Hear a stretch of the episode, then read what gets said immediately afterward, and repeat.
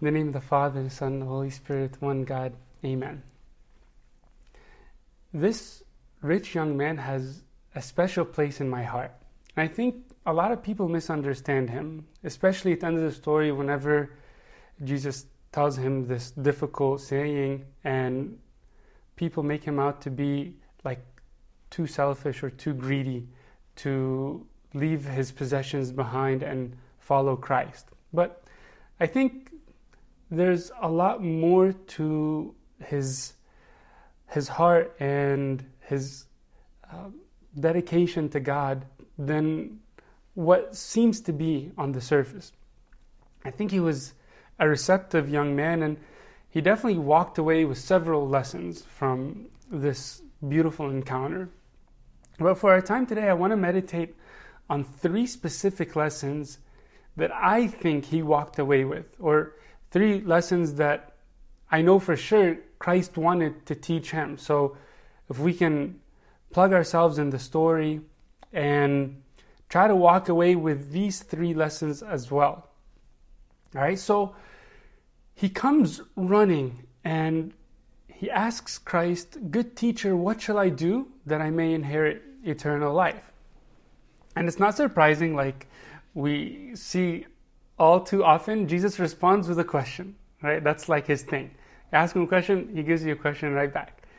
And it's because he wants to probe a little bit deeper and not just give you a basic answer, but he wants to make us think.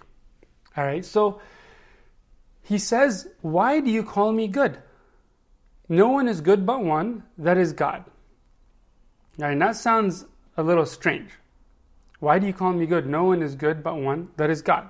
So, what's Christ really saying here? Is he saying only God is good? So, don't bother calling me good. As a matter of fact, he's actually saying the exact opposite. All right? And if we don't interpret the scriptures through the lens of the holy traditions and the patristics and the church fathers, then we'll fail to comprehend the real meaning of scriptures. And this is why it's so important for us to have the correct lens. I remember several years ago when I was in college, I ran into someone who was a Jehovah's Witness, and he was actually using this passage to try to convince me that Jesus was telling this man that he's not God. All right, but let's dig a little bit deeper and see how what Jesus is saying is actually the exact opposite. He's telling him, for you to call me good means that you must believe that I'm good, right? You clearly call me good. Now, Jesus is telling him that only God is good. There's only one who is good, and that's God.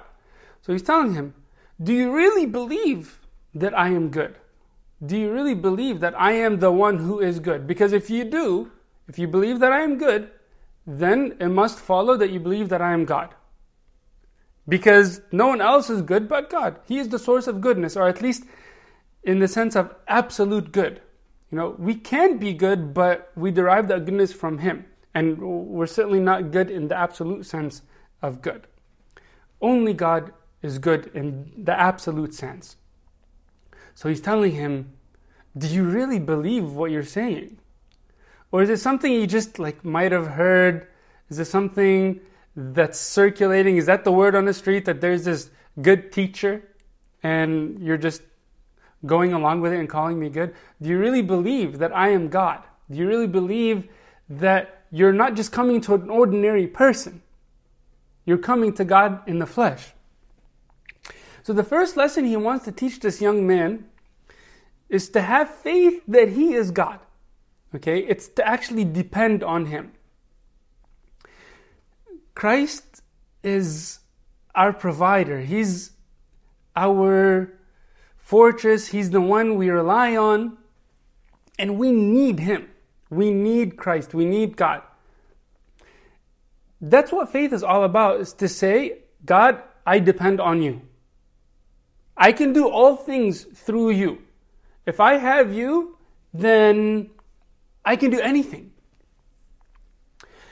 Saint Seraphim of Sarov says, before anything else, one must believe in God that He is and that He is a rewarder of those who diligently seek Him. Again, he's quoting from Hebrews 11:6. Faith, according to the teaching of Saint Antioch and all the fathers, really, is the beginning of our union with God.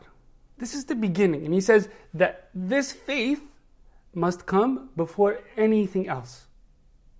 Before we approach Him, we must believe that He is who He is. We must believe that He is God. We must actually confide in Him.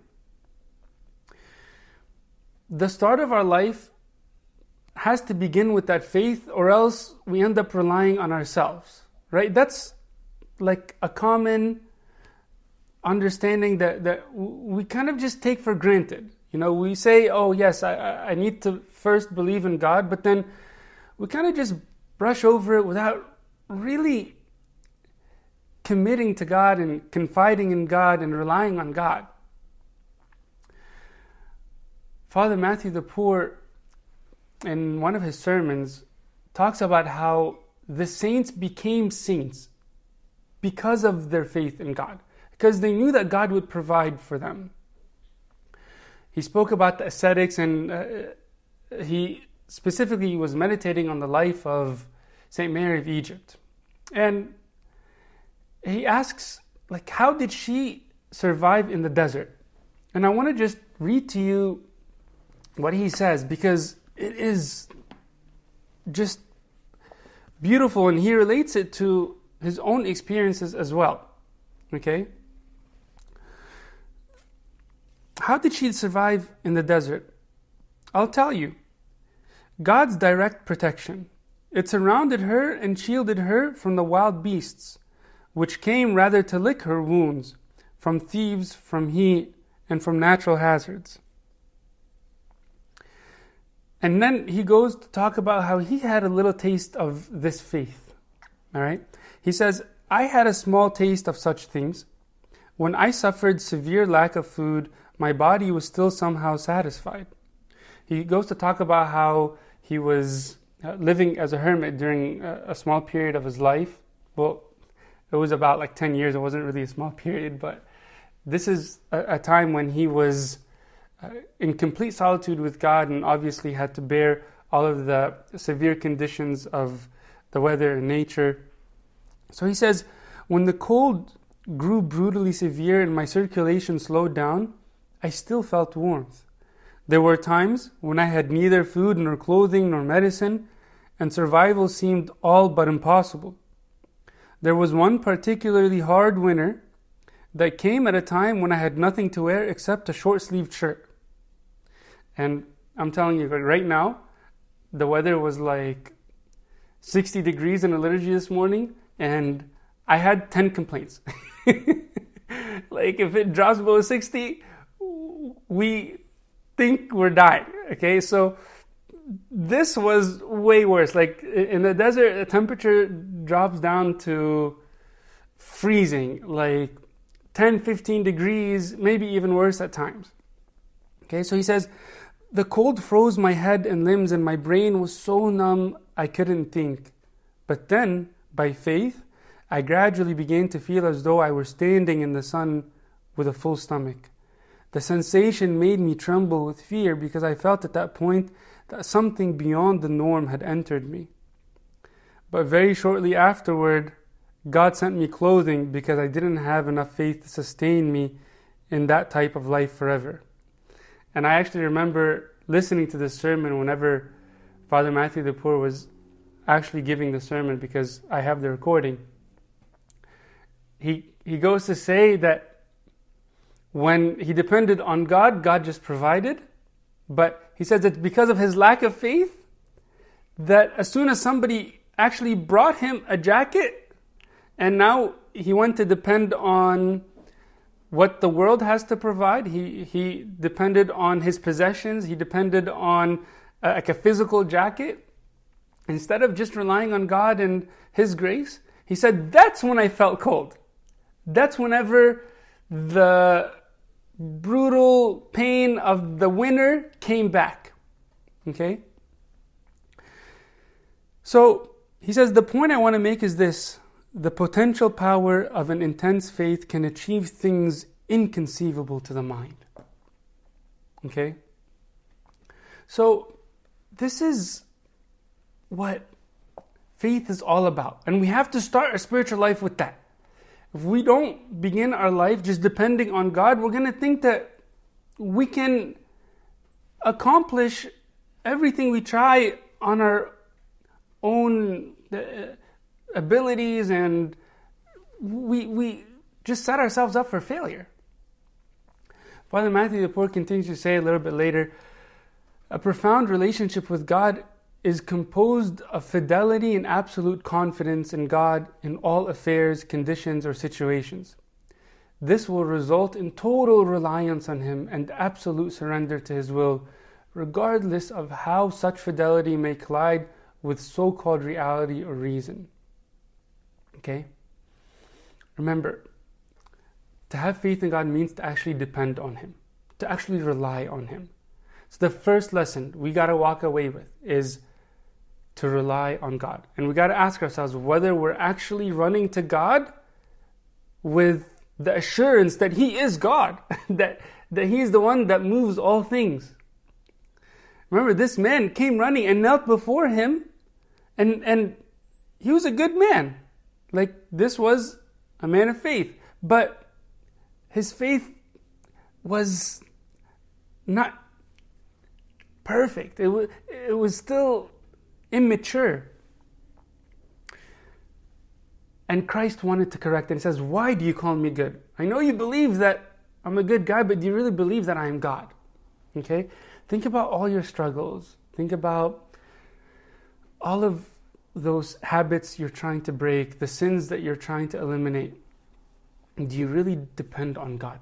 Do you depend on Him to change you, to transform you? Or are you trying to just accomplish every task on your own. Okay? Think about someone rock climbing. And if he says, This is a good rope, right?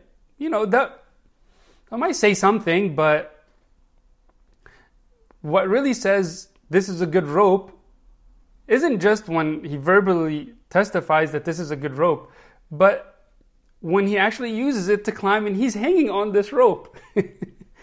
so it's one thing to say that God is God, but to actually hang on that rope and to depend on that rope and for lack of a better phrase, to put your money where your mouth is, that's what testifies to our faith. All right? Okay, now, where does Christ go from here? He directs his attention to the commandments. All right? And it's interesting because Christ doesn't even like tell him what to do or he doesn't ask a question. He basically like states an obvious phrase like he says, "You know the commandments." It's almost like a self-evident truth. He's not telling him anything new, right? So he goes on to ask him why he calls him good, and then just says a very simple, self evident statement you know the commandments. Like, don't come to me thinking that I'm gonna whip up the secret recipe, that I'm gonna give you like this magic trick and make you perfect, make you holy, make you like Saint Anthony and all of the ascetics. What do you want? Like, you have the scriptures. and he tells him that he's already got the scriptures in front of him. A lot of times we think that we're we're going to come to church, even come to the priests and we have struggles, problems and like we're looking for a secret. Like Abuna, tell me how I could like come closer to God cuz I feel like I'm like in this state of limbo where I, I just take two steps forward and two steps back and I'm not really making any progress. Like, how can I, you know, increase my prayers and my spiritual life and to come closer to God and to be a good Christian? How can I like really live like a good Christian? And like as soon as I tell someone, well, are you reading the Bible? Are you following the commandments? Simply, just the commandments. Well, yeah, but I want something else. Like, tell me, like, tell me how I could really be a good Christian. Like, uh, the commandments are just like, you know, they're what we teach people in Sunday school. Like, you know, what's what we teach the third graders. a lot of times we just belittle the commandments in that sense. Father Matthew the Poor says, faith means that man submits his whole being to God and therefore to all his commandments. This is to be done in love and obedience and not by reason or logic. Okay? One figure that comes to mind is Saint Porphyrios. He was a great saint. He performed a lot of miracles. He had this gift of clairvoyance and he knew future events. Like people would come to him and they're rehearsing what they're going to say, they're thinking about how they're going to present their problem to him, and he would tell them their problems before they would even speak. So this was a holy man. Okay? He entered the monastery when he was young, like 12 years old, or I don't know the exact age, 12 or 13, 14, but he was young. So he talks about how he began his life on the right path, and that's what led him to the level of sanctity that he has and the gifts that he has today. He says, Obedience. What can I say? I truly knew the meaning of that word. I abandoned myself to obedience with joy and love. It was this absolute obedience that saved me, and it was on account of this obedience that God gave me this charismatic gift. Yes, I repeat, I was utterly obedient to my elders, not forced obedience, but with joy and love. This blessed obedience benefited me greatly. It changed me. I became wise, quick, and stronger in body and soul. It made me know everything. I must glorify God day and night for granting me the possibility of living in this way in this life. Other things that God has given me in my life came on their own, but the gift of clear sight was given to me by God on account of obedience. I can't think of a single saint that didn't become holy on account of obedience. And if we think that it's a small matter, we fool ourselves. Like obedience, as simple as it is, just to listen to our parents.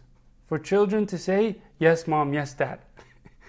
and for spouses to say, yes, to the husband or the wife. And for us to say yes to our Father of confession, like when He tells us to do this or to do that, and we simply comply. Not to force ourselves, but out of love, out of faith, to know that God is directing us through His servants, the clergy, the people in our lives. And remember, when this man told Christ, Sure, I've been keeping the commandments. I've been doing this and this and this and this and this from my youth. Did Christ say, well, I mean, anybody could do that, no big deal. Like, I don't really find that to be special. No. the scripture says he looked at him and loved him. He looked at him and loved him. I want Christ to look at us with that same love. And of course, his love is unconditional, but there's something special when he finds his children obeying him. There's something that's magnificent, there's something saintly about obedience. So we can never belittle it. Okay? So that was the second lesson that he wanted this young man to walk away with. To be obedient, to continue on this path that he's already walking along. All right? Then what does he tell him next? He says, One thing you lack. He says, You're okay, you're fine, but I want you to be perfect. I want you to be like Saint Mary and Saint Anthony. I want you to be like Saint Athanasius. I want you to be like every single martyr, like Saint George. Like I want you to be like my heavenly Father. I want you to be like me. I want you to be perfect. And this man was seeking that. If we seek perfection, God will tell us, okay, this is what you're lacking. Christ wanted to perfect him. He doesn't say, well, you're following the commandments, it's fine, right? And you're on the right track, it's fine. Just stay where you are. Why want to grow? You know, why try to do more? You're a servant in the church. You're coming to liturgy. You're coming to teach Sunday school. You're giving your tithes. Enough. You're good. No. Christ wants us to be perfect. He says, Be perfect as I am perfect. Be holy as I am holy. That's why he says, Go your way, sell whatever you have, and give to the poor, and you'll have treasure in heaven, and come, take up your cross, and follow me. He directs his attention to what he's lacking so that he can be perfect. And what he's lacking is that sacrifice. You see, this man was on the right path, he's on the right road, but he didn't truly offer his life to God. And Christ wants to elevate us in that same way. He wanted to elevate this man to this level of perfection. And it's only possible through that sacrifice. It's only possible by taking up our cross and crucifying ourselves with Christ. That's perfection. Apart from the cross, there is no such thing as perfect. Apart from love and sacrifice, forget perfection ever coming near your door. Father Matthew the Poor says, Never imagine, beloved brethren, that voluntary death or the death of one's private will is an easy matter or a simple drill. It is, in fact, tantamount to physical death.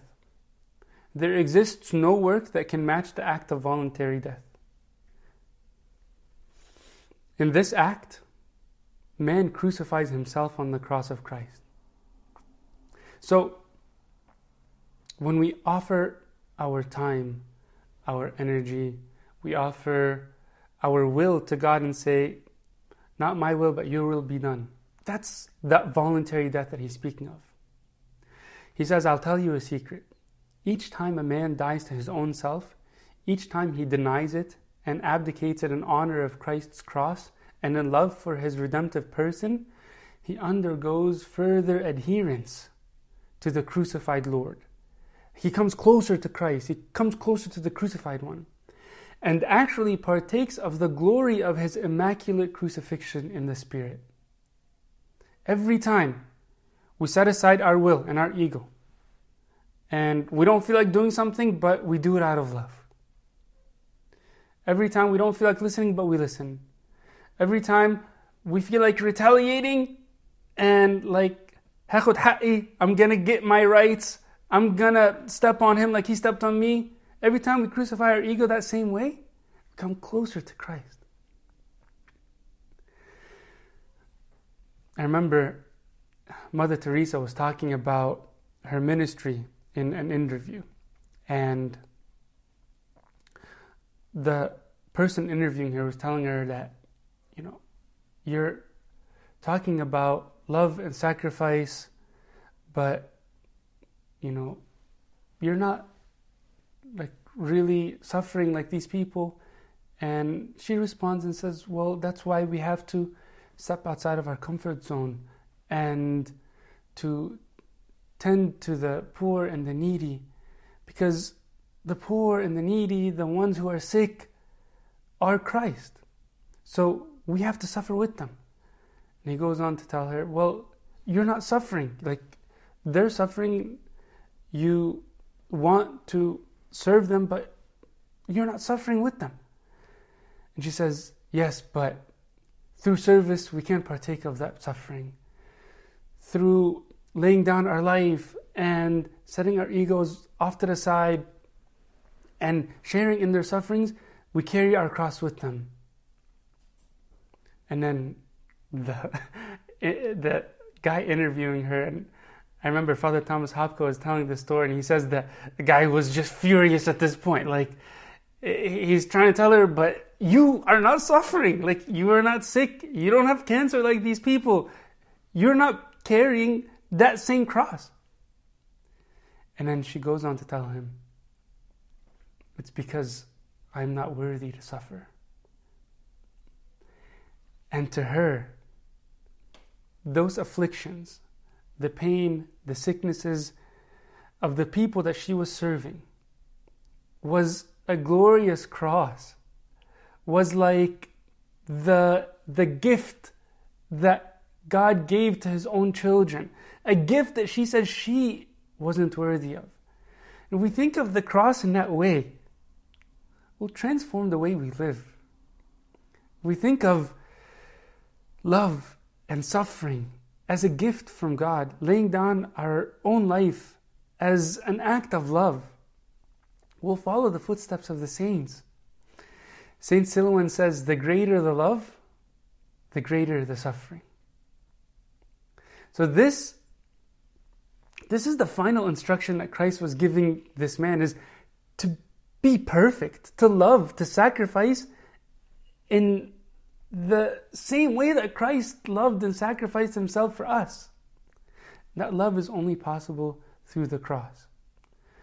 So we have to ask ourselves, we have to ask ourselves if our Christianity exists with conditions or if we're willing to lay down our life at Christ's feet, at his cross.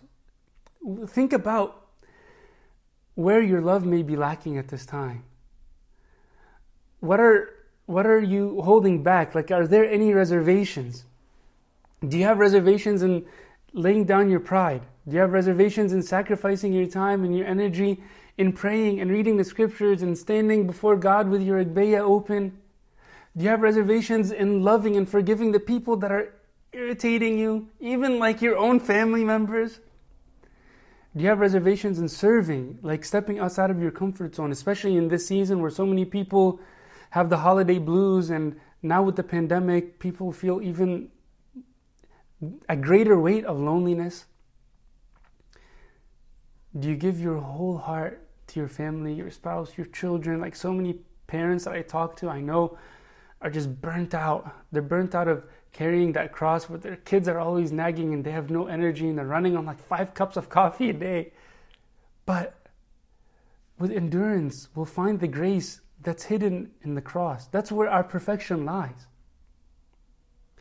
Today we actually commemorated the, the life of St. St. James the Persian, and he's one of my favorite saints. At first, he was raised as a Christian, and then he was enticed by the emperor to betray his faith.